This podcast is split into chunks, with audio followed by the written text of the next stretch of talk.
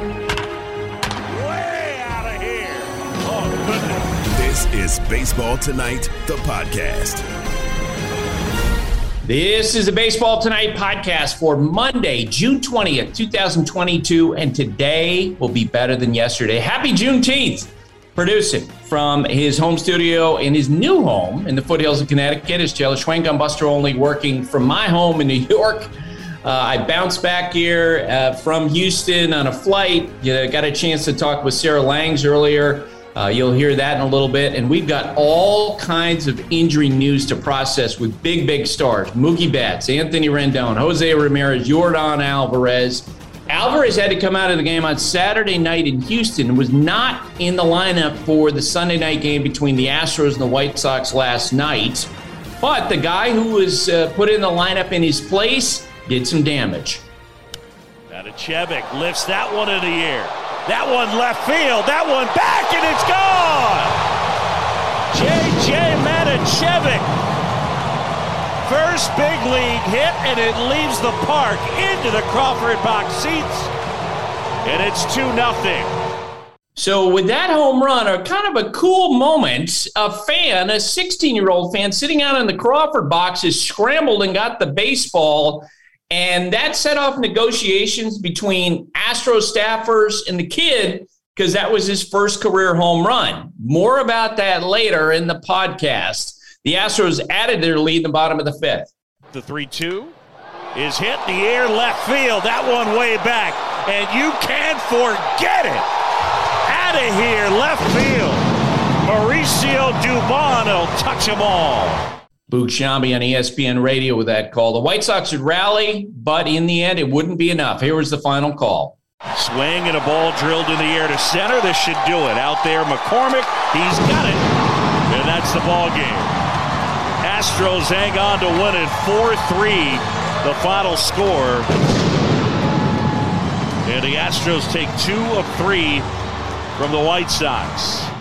But there is good news for the White Sox. Tim Anderson is expected to be back in their lineup on Monday. Tony La Russa told us that in the dugout before the game. A star infielder went down for the Padres in their 8 3 loss to Colorado on Sunday. Give a listen to this.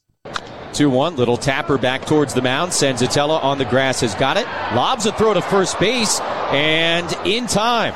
Cron, the first baseman, had to kind of step into foul ground to field it. And Manny, I think, hit the bag awkwardly, and he is now holding his left ankle, writhing in pain in foul territory beyond first base. Yeah, he was lying on the ground. He was helped off the field, and he was diagnosed with a bad sprain. He's going to be out weeks. That sound, by the way, from 97.3, The Fan. The Angels and the Mariners. And while we've all been talking about Aaron Judge hitting home runs, you know what? Mike Trout isn't far behind.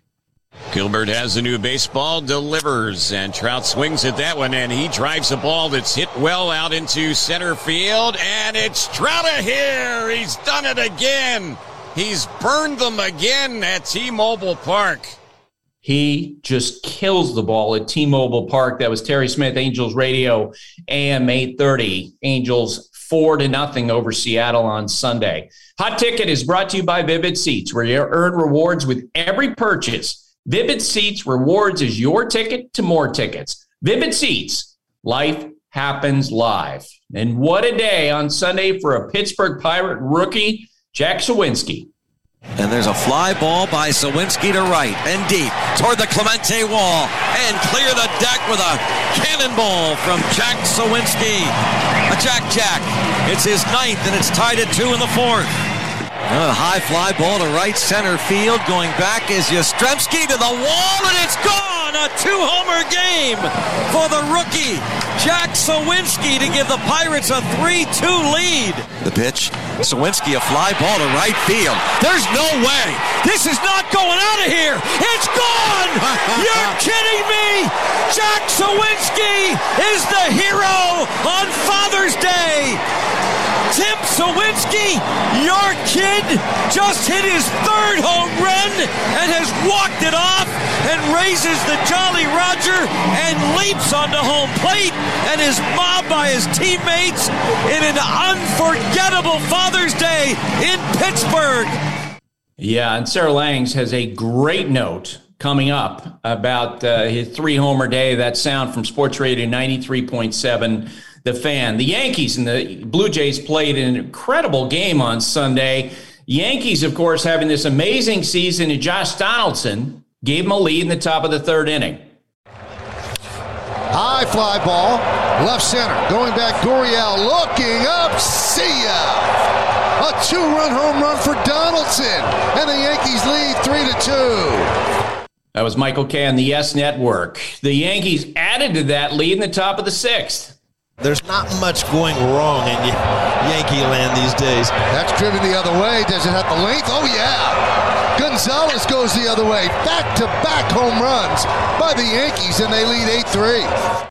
But you know what? The Blue Jays would come back. The 2 2. Gurriel swings and drives it. Deep left field. Grand slam. Gurriel. Blue Jays are right back in this baby.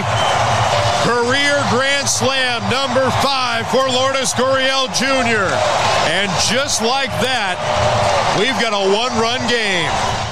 That from Sportsnet 590, the fan. They got close in the bottom of the sixth, and in the bottom of the seventh, they took the lead. 2 1. Hernandez scalds it in the air out to deep center field.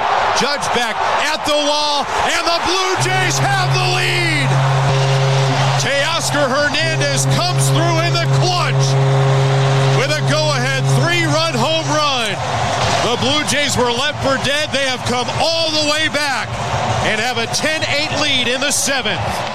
And after the Blue Jays 10 9 victory, Yankees manager Aaron Boone was answering questions about his pitching. It's going to happen. It's a really good offense over there, obviously. Um, you know, they had a couple big swings. Um, yeah, I mean, yeah, I mean, just just obviously big swings with with you know a grand slam and a three run homer that obviously really hurt us. You know, I, I thought Castro got ahead of Chapman. First two pitches looked like strikes right there, and and uh, you know ahead of the Gurriel homer. Somehow don't get those, so that's you know that's a little frustrating. But credit to Gurriel, you know he, he worked up an at bat, got to two strikes, and and didn't miss his pitch, and then thought Teoscar put a good at bat on Wandy. Now, before the Mets game against the Marlins on Monday afternoon, they promoted Dominic Smith back from AAA Syracuse after he had spent three weeks in the minor leagues. And over the weekend, we got word that the Brewers designated outfielder Lorenzo Cain, 36 years old, for assignments. This appears to be the end of a 13 major league uh, year career. Uh, it also happened on the day when he got his exactly 10 years of service time in the majors. Here was Lorenzo Cain after that announcement. Yeah, I mean, the, the kid that, you know, from Madison County that showed up and, um, you know, didn't have a, a, glove or a bat, cleats, any of that. You know, I kind of had to borrow everything uh, from the very beginning. And um, to say that I've, you know, played 10 plus years in the show, you know, I mean, I couldn't ask for anything more. So uh, it's been a great ride for me, fun ride. Um, uh, I put a lot of work in, um, just put this body through a lot over the years. So uh, at the same time, I'm, I'm, i think it's, the body's definitely ready to rest a little bit for sure. Well, I don't know if I ever got to ask you this. What was your first day at baseball practice like? Do you remember oh? Man. Um, yeah, I ended up I had a collar shirt on, some jean shorts, and uh, and I think some basketball shoes back then. That was my very first practice I showed up to. Like I said, I didn't have any cleats, glove, or anything. I borrowed everything uh, from the very beginning, and um, I've, I've had great people in my life to kind of push me, uh, who's helped me out a lot through, from my high school days all the way up to now. So um, I've definitely been very fortunate, uh, been blessed to play as long as I did, and. Um, like I say, if, it, if it's the end, you know, can't really be, be upset about anything. Lorenzo Cain, a core piece of that Kansas City Royals team that won the World Series in 2015 and a great teammate. We'll be talking with Tim Kurkjian about him. What else you got, Taylor? Buster, we're about to talk to Tim Kurkjian, but if you are listening to this and you listen to that segment and you're like, oh my gosh, I would love to see their beautiful faces on camera. Well, you can do that if you go over to the ESPN YouTube page after we record this episode and put it out there sometime in the evening, late afternoon. That segment will drop on the YouTube page. You guys can watch them wave their arms around in excitement about baseball. It's good stuff. Also, recording a new episode of SV Pod this evening that'll drop Tuesday morning. They'll be talking NBA Finals, Stanley Cup, and US Open. That is Stanford Steve and Scott Van Pelt on SV Pod. Listen to it wherever you get your podcasts. We're driven by the search for better. When it comes to hiring, the best way to search for a candidate isn't to search at all. Don't search, match with Indeed. If you need to hire, you need Indeed. Indeed is your matching and hiring platform with over 350 million global monthly visitors, according to Indeed data, and a matching engine that helps you find quality candidates fast. Ditch the busy work. Use Indeed for scheduling, screening, and messaging so you can connect with candidates faster. And Indeed doesn't just help you hire faster. 93% of employers agree Indeed delivers the highest quality matches compared to other job sites according to a recent Indeed survey.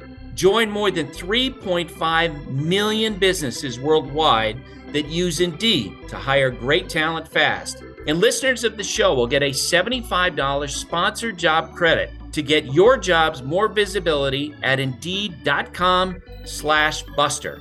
Just go to Indeed.com slash Buster right now and support our show by saying you heard about Indeed on this podcast. Indeed.com slash Buster. Terms and conditions apply. Need to hire? You need Indeed. You can now stream the most MLB games on DirecTV without a satellite dish. Yes, the clutch hits, the strikeouts, grand salamis, web gems, with nothing on your roof. So whoever's up there, whether it's roofers, Santa, birds, old timey chimney sweeps, moody teenagers, thrill seeking raccoons, you name it they won't find a satellite dish. But you will find your MLB games on DirecTV. That means DirecTV is your home for baseball this season. Root, root, root with nothing on your roof. Call 1 800 DirecTV or visit directv.com. Sign up today. Claim based on total games carried on sports networks. Sports availability varies by zip code and requires choice package. Seam heads rejoice. This is Timmy time. Baseball is the greatest game. With Tim Kurkjian. It never disappoints you. On Baseball Tonight. Tim Kurkjian covers baseball for ESPN, which means, Tim, over the last 13 years, you've gotten a chance to talk to Lorenzo Cain, one of the great pros of his generation, part of that uh, Royals championship team in 2015. What, uh, what are some memories about Lorenzo Cain? Well, he's certainly one of my favorite players I ever covered. I'm not sure I didn't see him without a smile on his face, but this is the story that he told me. So it's not apocryphal, even though it sounds. In you know, in junior high, high school, he was a great athlete. He wasn't a baseball player. So the high school baseball coach told him, like, you're the best athlete in the school. You should come out for baseball. So Lorenzo said, well, I've never played. He's like in the ninth, 10th grade. So the coach gives him a glove and says, go on out and just see what you can do with this.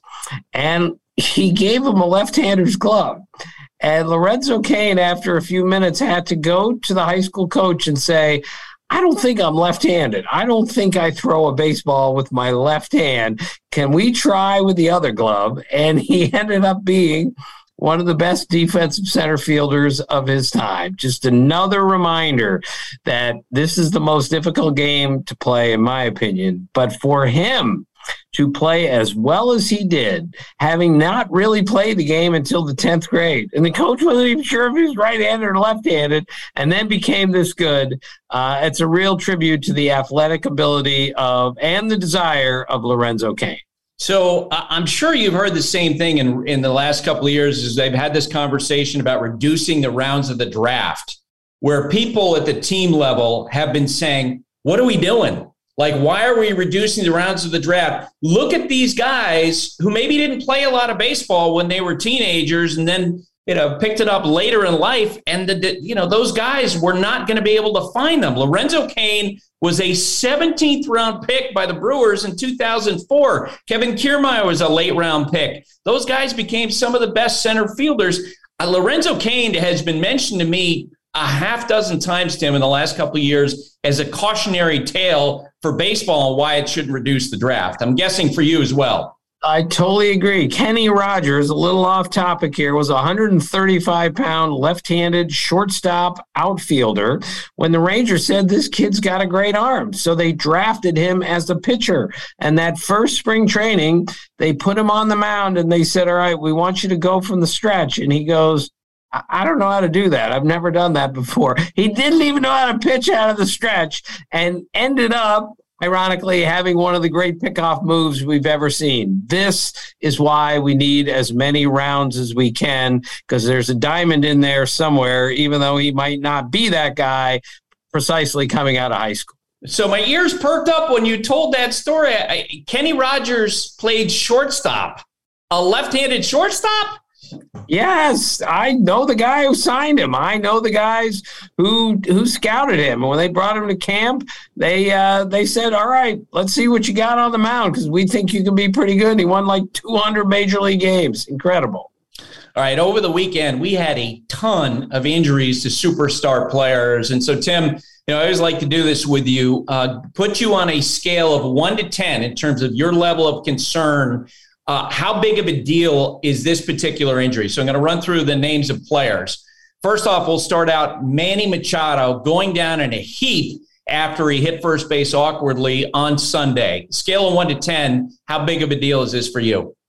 Uh, it's a nine. Anyone who's ever rolled his ankle like that, first off, can't even watch the replay because it's too painful if you've ever done that. And on my tiny little level, I did both ankles so badly it, he's going to be out a month, uh, maybe more than that. And he's had an MVP caliber season. They are not a good offensive team, and he is by far their best offensive player. And you take him out of the lineup for a month and then ask him to come back on a, what's going to be a gimpy ankle, I'm sure, after, say, a month.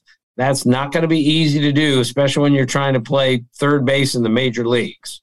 Yeah, part of uh, part of me was bummed out, Tim, for Manny because I feel like this is someone who has evolved, you know, as a player and as a person uh, in the big leagues. And having an injury like this, where he's going to be out this long, probably is going to wind up costing him a shot at the MVP. Yes. Yeah, I think so, especially when there are other guys out there, Paul Goldschmidt included, who are having sensational years. And the way you win the MVP is you play all the games or as many as possible. And if Manny Ramirez is going to lose 30 games, which I hope he doesn't, that's really going to affect his MVP candidacy. Mookie Betts went on the injured list over the weekend with a cracked rib. Uh, it's believed to have happened in a collision he had with Cody Bellinger last week. Betts told reporters that he thinks that he's going to miss just a couple of weeks. Uh, scale of one to 10, how big of a deal is this? All right, I've got it as a seven, not to underestimate a rib injury. Anyone who's ever broken a rib, and again, on my tiny level, I did that, and oh my gosh, when I would when I would sneeze, it would hurt like I couldn't believe. So, you know, and remember all the trouble that Mookie had last year with that hip injury. One of the Dodgers whispered to me recently nobody knows how badly he was hurt last year, and it affected his play in every way. So, Mookie's not going to be the kind of guy who's going to say, This is really bothering me. I just hope he rests it and comes back because he's so athletic. He's so great and they need to get him healthy. So I got him on as a seven because they have other offensive options, but he's their best player, period. So uh, I think, you know, at the time that they signed Freddie Freeman, there were stories about whether or not the Dodgers might have the greatest offense ever. I, I always thought that that all was very overstated. I, I am convinced now, Tim, that you know, the Dodgers might win the National League West this year. They might go into the postseason, the favorite to come out of the National League. But this year, I think is almost assuredly going to be an absolute grind for them, given how improved the Padres are. Fernando Tatis Jr. coming back. And inevitably, I think the Giants will make a run. What about you?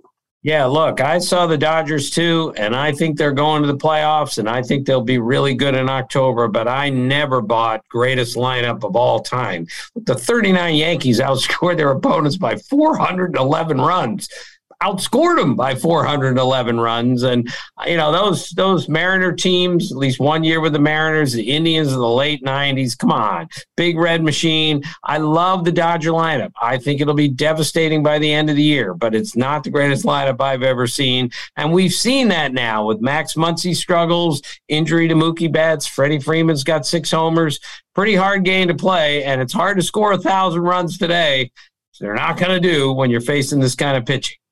The Angels announced the other day that Anthony Rendon went on the injured list to have season ending wrist surgery. Uh, scale of one to 10, I think it's obvious. A 10, right? For the Angels to lose Anthony Rendon, given the contract that he signed. Yes, and just go look at the at the numbers for Anthony Rendon since he signed with the Angels. Oh my gosh, and how much money he's got left.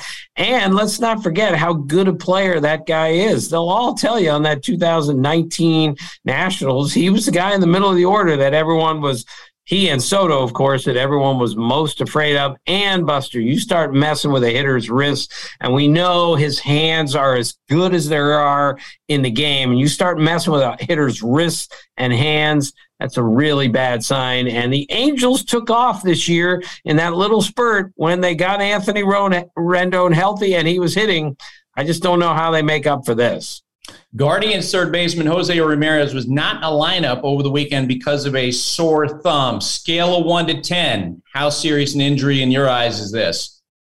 Well, I'm going to only go to a, a five on this because I think he's going to be okay. But I repeat, you start messing with a hitter's hands, his fingers, and people say, oh, it can't hurt that much. Well, any foul ball, any swing or miss, any ball off the end of the bat just aggravates that. I hate to hear any hitter having hand, wrist, finger injuries.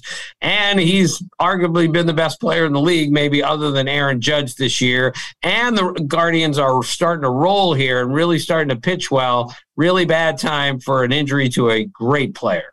I think I would go a tick higher than you mentioned in terms of level of concern, uh, Tim, only because, like, the, the, the Guardians can't win without this guy, right? I, I, mean, as great as Aaron Judge is, there's enough support on the Yankee team. I mean, look, it reflects the difference in payroll between the two teams. Like, the Yankees could still make the playoffs. If Jose Ramirez isn't healthy, if this is something that lingers for whatever reason, it's they're a completely different team. Yeah, I totally agree with all of that, Buster. I'm just praying, hoping that a thumb injury is something that he can come back from quicker. If he's out a month, they're in a huge amount of trouble. Okay. On Saturday, Yordan Alvarez left the Astros game. Uh, no one was quite sure why because the Astros didn't tell people. Well, the concern within the Astros organization was that he had suffered a broken hamate. And Dusty Baker told us before the game on Sunday I was trying to figure out how I was going to replace this guy in the middle of my lineup. Uh, they got word back that it was not a broken hamate. It's a, some kind of a hand injury that they don't think is serious. Uh, scale of one to 10, where do you put this one? Well, I'm going to put this as a six, and I'm going to put it that high because this guy is a is a great hitter and was a great hitter as a rookie and has been a great hitter every healthy season since but they have a nine and a half game lead. The fact that it's not a hamate is probably good news. I'm going to say it for the third time on this podcast. I worry tremendously when you start messing with a good hitter's hands. They those things don't go away anytime soon. So I'm going to put it as six because they have such a lead. They can wait till he gets back. And when he gets back, if he's healthy, he's going to rake because that guy is a tremendous hitter. Alex Cintron, the great hitting coach for the Astros, told me before the game yesterday that he really thinks uh, right now, uh, considering what uh, what Alvarez has done, I think hitting 396 with 25 RBI in his last 25 games, he thinks he's the best hitter in baseball right now in terms wow. of uh, quality. Uh, and and he's not uh, talking about. Uh, he's speaking about it as if it's something that can change. I mean, obviously, Juan Soto, Mike Trout up and down, but he thinks that the Yordan Alvarez we've seen the last month, the best hitter in baseball. So they're hopeful that he's going to be back in the lineup soon, an incredibly important player.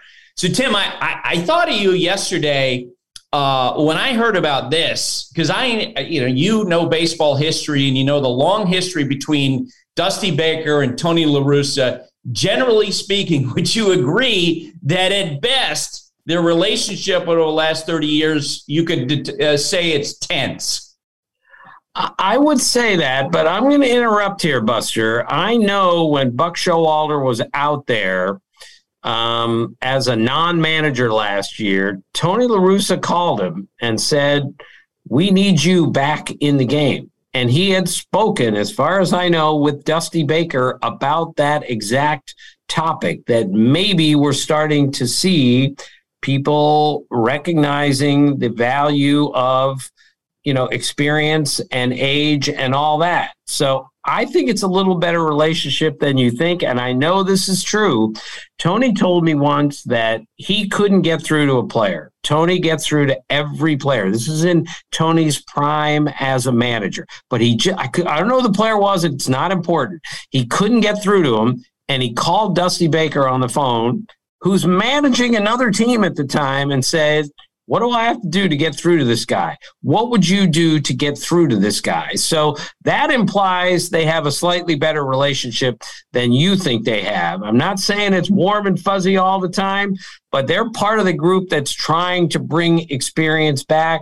And they've had a couple of private conversations that I think suggest that Tony La Russa has tremendous respect for, for Dusty Baker and vice versa. So for years, as you know, uh, especially when they were in the managing the same division, Dusty with the Cubs and then the Cincinnati Reds and then Tony with the Cardinals, all kinds of stuff about uh, knockdown pitches and hit batsmen, uh, on-field incidents between their teams, a lot of yelling back and forth on the field. These guys going nose to nose. Yesterday, Tim, before the game, I asked Dusty about sort of, okay, where's your relationship with Tony now? And, and first off, I hadn't heard this. In 1972, Tony and Dusty were both in the Atlanta Braves organization, and Dusty was sent to the minor leagues. Uh, and the guy who took that spot on the major league roster was Tony La Russa. I didn't know that. Uh, and then, you know, fast forward, as you mentioned, Dusty played for uh, Tony at the end of his career. And Tony said that uh, he heard the next spring that Dusty was going to end his career. And he goes, You know what? Shoot, I wish I had known that because I would have loved to have him on my coaching staff. Well, then they had those many tense years between them. Well, Bob Welch was a teammate of Dusty Baker with the Los Angeles Dodgers. Uh, and of course, he played for Tony with the Oakland Athletics. He passed away in recent years. And uh, a mutual friend went up to Dusty and said, Look, I think Tony wants to talk to you to try to patch this thing up between you. And they actually wound up talking when they were standing side by side at urinals. And he said that's when the conversation began. And then after the Astros beat the White Sox in the playoffs last year, Tony wrote Dusty a letter that was very complimentary. Dusty didn't know quite how to take it. And he acknowledged to us, Tim, that his wife cajoled him and said, Look, this guy's trying to make an effort to reach out to you after all these issues you've had between you through the years. And so Dusty picked up the phone and called Tony La Russa, and the relationship continues to thaw. Knowing both men, tell me what you think when you hear those stories. We heard that from both Dusty and Tony yesterday. Yeah, well, that that's really good to hear. But and let's not forget uh, Buster, how wildly competitive both those guys are. Okay, Tony La Russa, my goodness, I've been talking to him for almost 40 years. You ask him the same question every time, how you doing? And he says, I'll tell you in three and a half hours, because all that matters is did we win the game or not?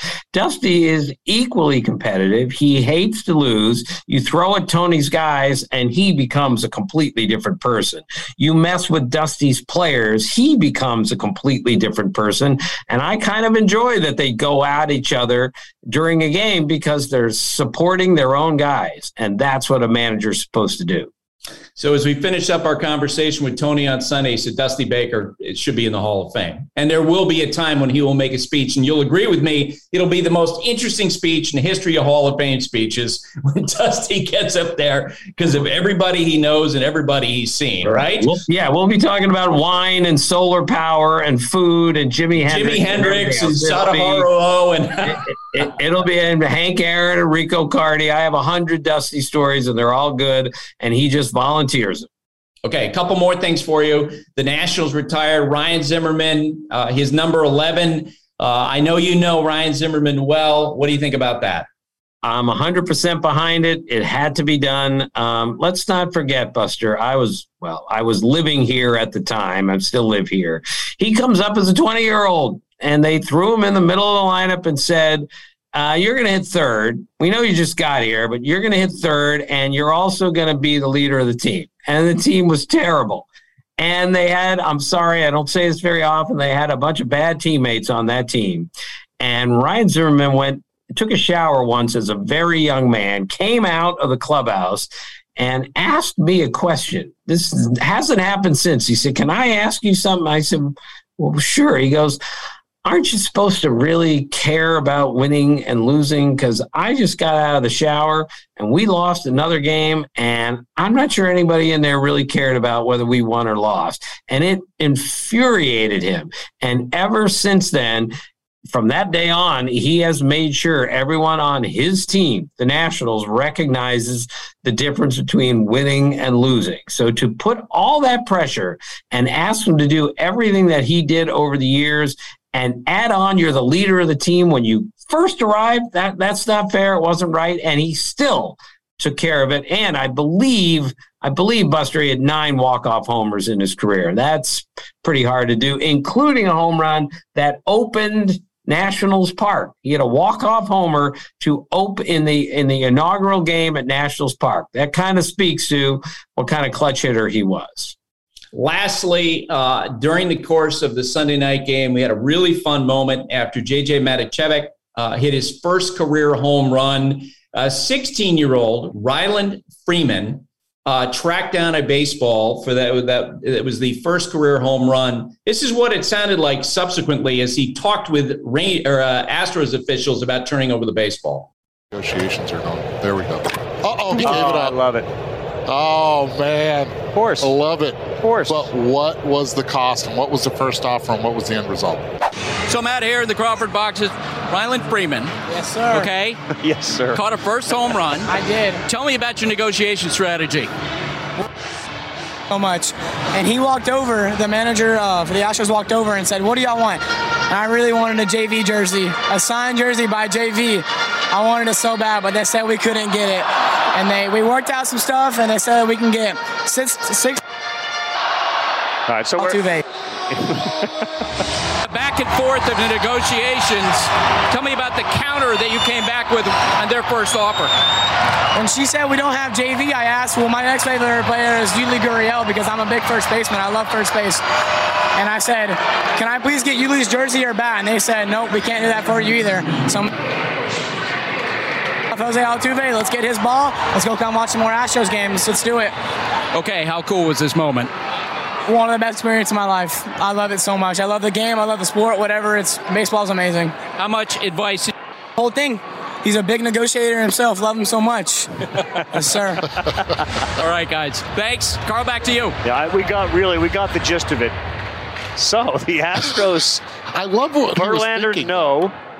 Gurriel. No jerseys are out of out of bounds look, here. Look, I'm JV right now, Justin Verlander. I make that happen for him when he comes to the field. Of course. Make that happen. This ball's up. That was his first thought. Justin Verlander autographed jersey. If he finds out, he makes it happen. Well, he's going to be right next to Yuli Gurriel during batting practice. Yeah. I think there's I think there's room for more negotiating. How about no? Right? Nope. Can't, can't do that. but I will say this though, that was great for him to say, I love everything about the game. I mean, you can't ask for a better promotion for the sport from a young kid like that. I love first base. I love baseball. Love everything about the game. There goes Buster. He got a chance to sit there and talk with Buster Olney. And, and, and, Dad, in his eyes, just grew. Like he just got bigger and better, helping negotiate that. Well, the kid's got a London baseball shirt. Yeah, Buster left his notes. I'm out. Maybe his younger brother will negotiate now. Guys, we got some breaking news. Rylan Freeman, of course, caught that uh, home run ball and negotiated with the Astros. The first thing he asked for was a signed Justin Verlander jersey. Well, that is being sent to him. Justin signing a jersey and sending it along. That's that's nice. that's so great. Buster, you should go out and tell him that. Like we need to see that reaction. Oh, Ryan, Ryan has taken off. Ryan. And I got to take my tank of oxygen before I do that. well, we got to get it back. Yes. The deals were. Here's the deal. Okay. Rylan Freeman gets six tickets to okay. a game, six batting practice access tickets. So he's on the field with five of his friends. Okay, that's that's that's good. That's huge because that need more. That can and a Jose Altuve signed baseball. And what else? That's good. What else? Do we have a jersey? Do we have a bat? I th- here's where I'm going. I think if I'm on the field with five of my, I, that's where I start another negotiation. Absolutely. That was the family that received the baseball and will now receive a Justin Verlander signed jersey to go with the six tickets. So, what do you think, Tim? Good negotiation by the 16 year old? I think it was great, and I love it. This is what we should be doing. We're trying to get more young people interested in the game. And when something like this happens, we need to throw everything we can at those people and get them involved. That kid will never forget that day for the rest of his life.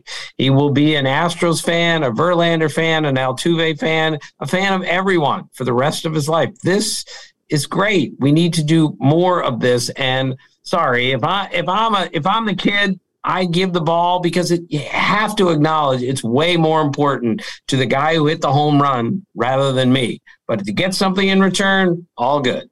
I knew you would love it, Tim. All right. Uh, great to talk with you. Thanks for doing this. Thank you, Buster. Talk to you soon.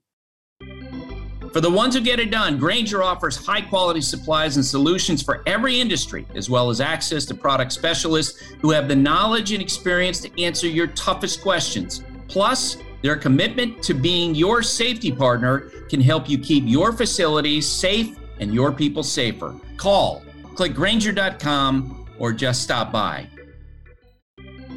Vivid Seats wants to get you to the games you love this spring. Experience every pitch, assist, and game winning shot live and in person. And the best part? Each transaction is a step toward a free 11 ticket with Vivid Seats rewards. Score unbeatable perks like free tickets, surprise seat upgrades, and annual birthday deals. As the official ticketing partner of ESPN, Vivid Seats is offering you $20 off your first $200 ticket purchase with code BASEBALL.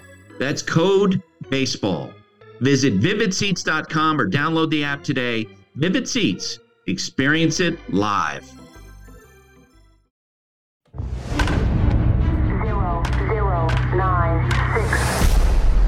This is the numbers game with Sarah Langs.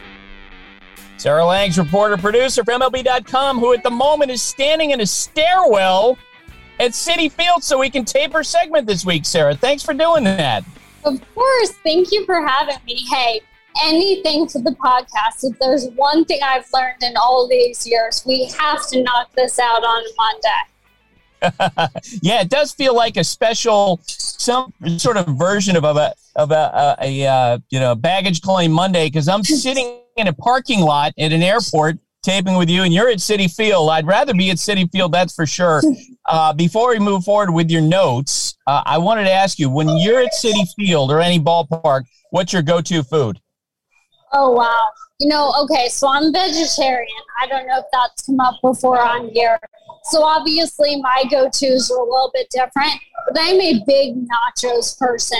I think they're usually the best bang for buck at like almost any ballpark, and uh, certainly here, big fan of the nachos. Nice. When you were a kid, well, I'm guessing you probably didn't become a vegetarian till you were older? When you were a kid, what did you like to get? Um, you know, usually fries. I definitely had my fair share of hot dogs and always the ice cream. I mean, ice cream for a kid at a baseball game. I feel like that's the perfect day. All right. Let's play the numbers game. Number three.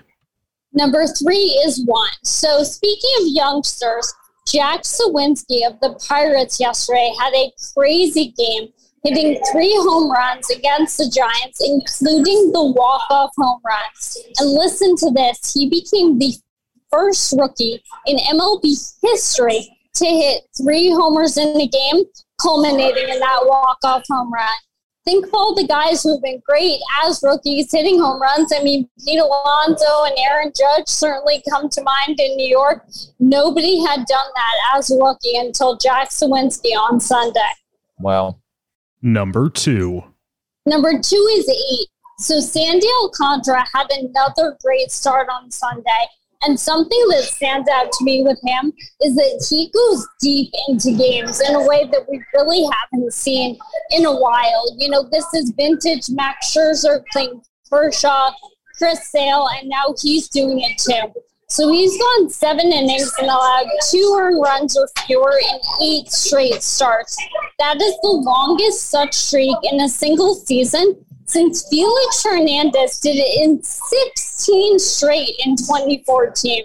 he's thrown 63 and two thirds innings in the last eight starts. No pitcher has done that since 2016.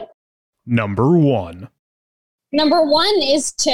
So Jerar Encarnacion and Buddy Kennedy each hit a grand slam for their first career home runs on Sunday. It was the second time in MLB history that two players each did that on the same day, hit a grand slam for their first career home runs. The other time was April 20, 1921, with George Yuli and Ralph Miller. And it's pretty crazy. You think of all the home runs, especially in the last 20 years or so, nobody had done that ever other than 1921 and yesterday. Yeah, I'm going to call the Marlins sometime this week and start to get some background on uh, what their philosophy is about young pitchers throwing a lot of innings because that's uh, that's certainly what we're seeing with that group. Sarah, before you go, uh, how good of a day do you think that Ryland Freeman is having today after his epic night at Minute Maid Park last night with all the stuff and all the pub he got? Oh my goodness. So before we came on, I was chatting with producer Taylor about what you did for that kid on Sunday Baseball yesterday. All of those gifts, everything he got in exchange for JJ Matijevic's first career home run.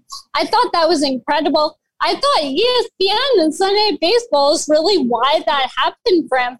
That happens on a locally broadcast game. I'm not sure he gets all of that leverage, but with you there, interviewing him, talking to him, ending up with that Verlander jersey at the end. I mean, that was incredible. And imagine walking into school on that Monday. I assume school isn't out yet. And everyone's saying, oh my gosh, I saw you. You went viral. I mean, that's absolutely incredible. And I got to say, the the kid was so great. Like Ryland was a nice kid, 16 years old. His brother Weston was there. His dad was there, having a great Father's Day. It was a really fun family. So it's uh, cool things. I, you know, Sarah, I always get asked, you know, who do you root for? And I say, you know, I just root for good games, and I root for uh, and good stories, and I root for good stuff to happen to good people. And that was one of those nights for sure. Absolutely. I mean, it was incredible. And one of the things he said to you that I really love is he said, I love baseball. I mean, I just think it's so great to hear a young kid, a young person on national TV saying, Hey, I love this game. I mean, I had my hand over my heart, like, oh my goodness, that is perfect, as he was saying that. So it's just so great to hear. And I agree with you. You know, we root for good stories, and sometimes they're not on the field. Sometimes they're in the stands. It was incredible. And again, so many props to you for really orchestrating so much of that. Well, I think you give me way too much credit, sir, but I appreciate it. Uh, have have a lot of fun today at the game and uh, get some nachos. I'll I'll pick up your tab. thank you so much. Have a good one, and thank you so much for having me. After the game, JJ Matijevic spoke with Nicole Briscoe on SportsCenter. So your first at bat results in your hitting coach getting tossed. Your second at bat is the home run. So when you look back on this game, how are you going to remember it? Uh, first off, I want to say Happy Father's Day to my dad. Uh, I love you miss you. But um, you know, this, this today is just something I'll never forget. Um, you know, it was a special moment for me. Um, you know, I'll never forget it. It's not it's not just for me, but it's for it's for my family, my friends, my fiance. You know, everyone who's you know dedicated. Their uh, their whole lives to believing in me and supporting me and loving me. You know, just know I'll never. Uh, I'm forever grateful of you, and I appreciate you forever. As you're rounding the bases after you've hit that home run, what are you thinking about? I, honestly, I wasn't thinking about much. I was t- trying to take it all in, uh, look around the stadium. I ran a second, I looked up, and you know, just taking it all in. You know, um, I never really, I dreamed of this, um, and for it to happen is a special moment. The Astros did some digging, and they found out that your dad had just come off. He's a firefighter. Your dad had just come off a 24-hour shift got home just in time, got the game on, and he saw the home run. Have you talked to your dad yet? I haven't yet. I haven't been inside yet, um, but I can't wait to. I can't wait to talk to everybody. Um, so I haven't talked to him yet, but I'm sure he's smiling back home, and I can't wait to talk to him after this. I would guarantee he's smiling and jumping and doing all the things that a proud dad would do. Okay, so I'm, I'm not sure. Like, how aware are you of the negotiations that happened during the game to, to get that home run ball back? Um, I heard a little bit about it. Um, I haven't really, I haven't really heard the full story yet. Though. Okay, so a young man named Ryland Freeland, uh, Ryland Freeman caught caught your home run ball. The team now has it back for you. So I want you to put yourself in Ryland's position. You caught someone else's home run ball, their first home run. What is that ball worth? Like, what are you going to get out of it in order to return it back to the player? Uh, I mean, a bat. I would always, if I was the fan, I would want a bat. And uh, Ryland, if you if you want a bat, I'll have a bat sign for you whenever you want it. Oh, okay. We're gonna get that done. Just so you know, he got six tickets to an upcoming game. He also got on-field access for batting practice. He had oh, wow. asked for a Justin Verlander jersey, and the team said no to that. But I think after um, some social media backlash, he did get that. He also got a Jose Altuve signed ball. So go ahead, throw wow. in that bat. But you know what, Rylan, Rylan, what do you think of his negotiating skills? He's the best negotiator I've ever heard in my life. I would have just settled for a, a signed baseball bat, but six tickets and two jerseys. That's awesome. See, now he's going to go down to batting practice. He's going to bring like another bat, and he's going to hit you guys all up for for more autographs. Awesome. All right, one last question before we're going to let you run off and talk to Dad. Where does that ball go when you get it back? You know where it goes. It's it goes to him. It's uh, it's on Father's Day. You know, it's a special moment, and uh, it's going to go right to him. Um, and um, I'm just so happy that I was able to do that today. Bleacher tweets. Alrighty, Buster. Bleacher tweets for a Monday. PK Steinberg's up first. He writes in Do you think players miss Tal's Hill at the Houston ballpark? Is that the weirdest part of the playing field obstacle you can think of? Yeah, so that's Tal's Hill. Tal's, excuse me. For Tal Smith, uh, it was part of the design they had out in center field. I think it's the weirdest design part of a ballpark. In other words, this this wasn't something that was like there in 1900 and is still there later on you know, like Wrigley Field, the the mounds uh, for years that were in foul territory. This was something they designed to have in the park. I, I miss it. I enjoyed it. I, you know, had uh, covered Randy Smith, who was Tal's son, and had gotten to know Tal a little bit through the years. Uh, and I kind of bummed it's not there, but I also understand why they took it out because players thought that it was dangerous.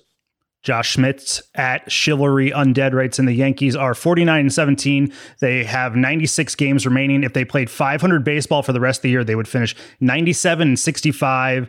Is the AL East race over? Yeah, so about three and a half weeks ago, I declared the NL East race mm-hmm. over, and then the Braves won like a million straight games. so I think I, I, used up my one mulligan on declaring races over. Uh, off the record, yeah, I think it probably is over. Good to stay out of that business. Way to go off the record. Andrew Campbell, Real Camp Drew. Hey, Buster, a wild ending to the Yankees Blue Jays Blue Jays game Sunday kind of overshadowed another fantastic offensive performance by Gleyber Torres. He currently leads the AL leads all AL second baseman home runs. Slugging percentage is he quietly inserting himself into the All Star game.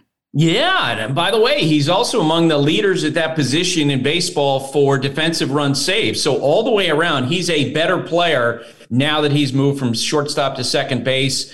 Uh, I, I, think he struggled so much the last couple of years. I wonder if it'll take people some time to sort of process the fact that he has gotten better. And I, I you know, the Yankees have a lot of other players who probably are going to be ahead of him in terms of making the All Star team.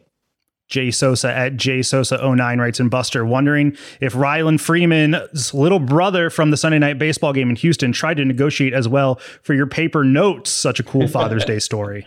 Yeah, so Jay must have been in the stands when that happened. So I left doing that interview, Taylor, and and I got uh, up the stairs from the Crawford boxes, and all of a sudden I heard somebody yelling for me. oh no! Uh, and it was I had left my notepad there, and here came Weston right behind. Hey, you know, who's his little brother? I'm guessing is about 11 years old. Uh-huh. And so he brought those to me. No, there were no negotiations. He was gracious to return my notepad.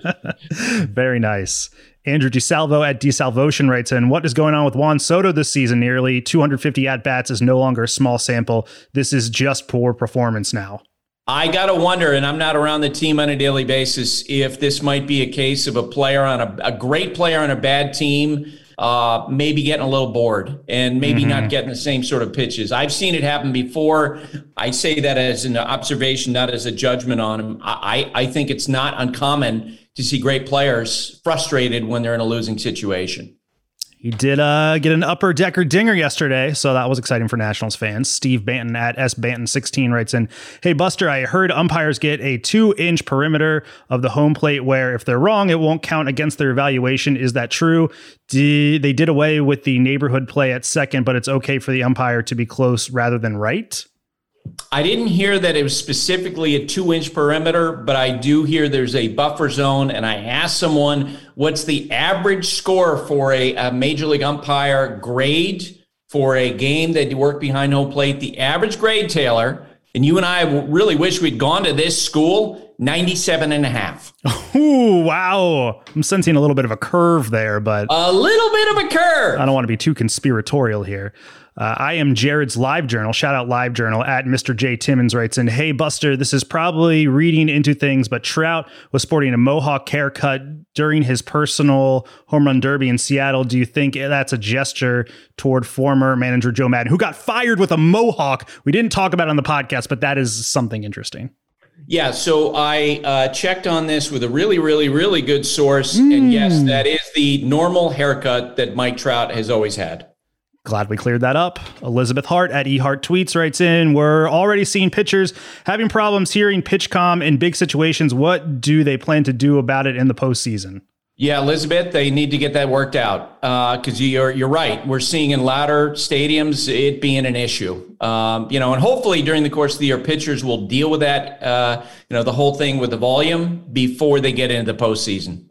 Last one for today. Richard Kelsey at that Chester kid. As a Dodgers fan, the K- Craig Kimbrel experience equals Kenley experience, but with way more blown saves, high stress, uneasiness, always traffic on the bases. Can't help but wonder if that half season in Chicago was a sign of the downhill for Kimbrel. Yeah, Kimbrel's got enough saves that he's going to be in consideration for the Hall of Fame. I was surprised when the Dodgers devoted that position to him when they made that deal. And we talked about it in the podcast at the time. That's it for Bleacher Tweets. Hashtag Bleacher Tweets on Twitter while you're watching games. Thanks for writing in, everyone. That's it for today. My thanks to Tim, Sarah, Sarah, and Taylor. Have a great day, everybody. Thanks for listening. Stay safe. And remember, hate and inequality based on skin color is something we need to fight against every single day. Dogs are an important part of our lives. That means protecting them from parasites. Ask your vet about NexGard Plus, a Afoxolaner moxidectin, and pyrantel chewable tablets. NexGard Plus Chews provides one and done monthly protection against fleas, ticks, heartworm disease, roundworms, and hookworms. Plus, they're delicious and easy to give. Use with caution in dogs with a history of seizures or neurological disorders. Dogs should be tested for existing heartworm infection prior to starting a preventive. Ask about NexGard Plus Chews.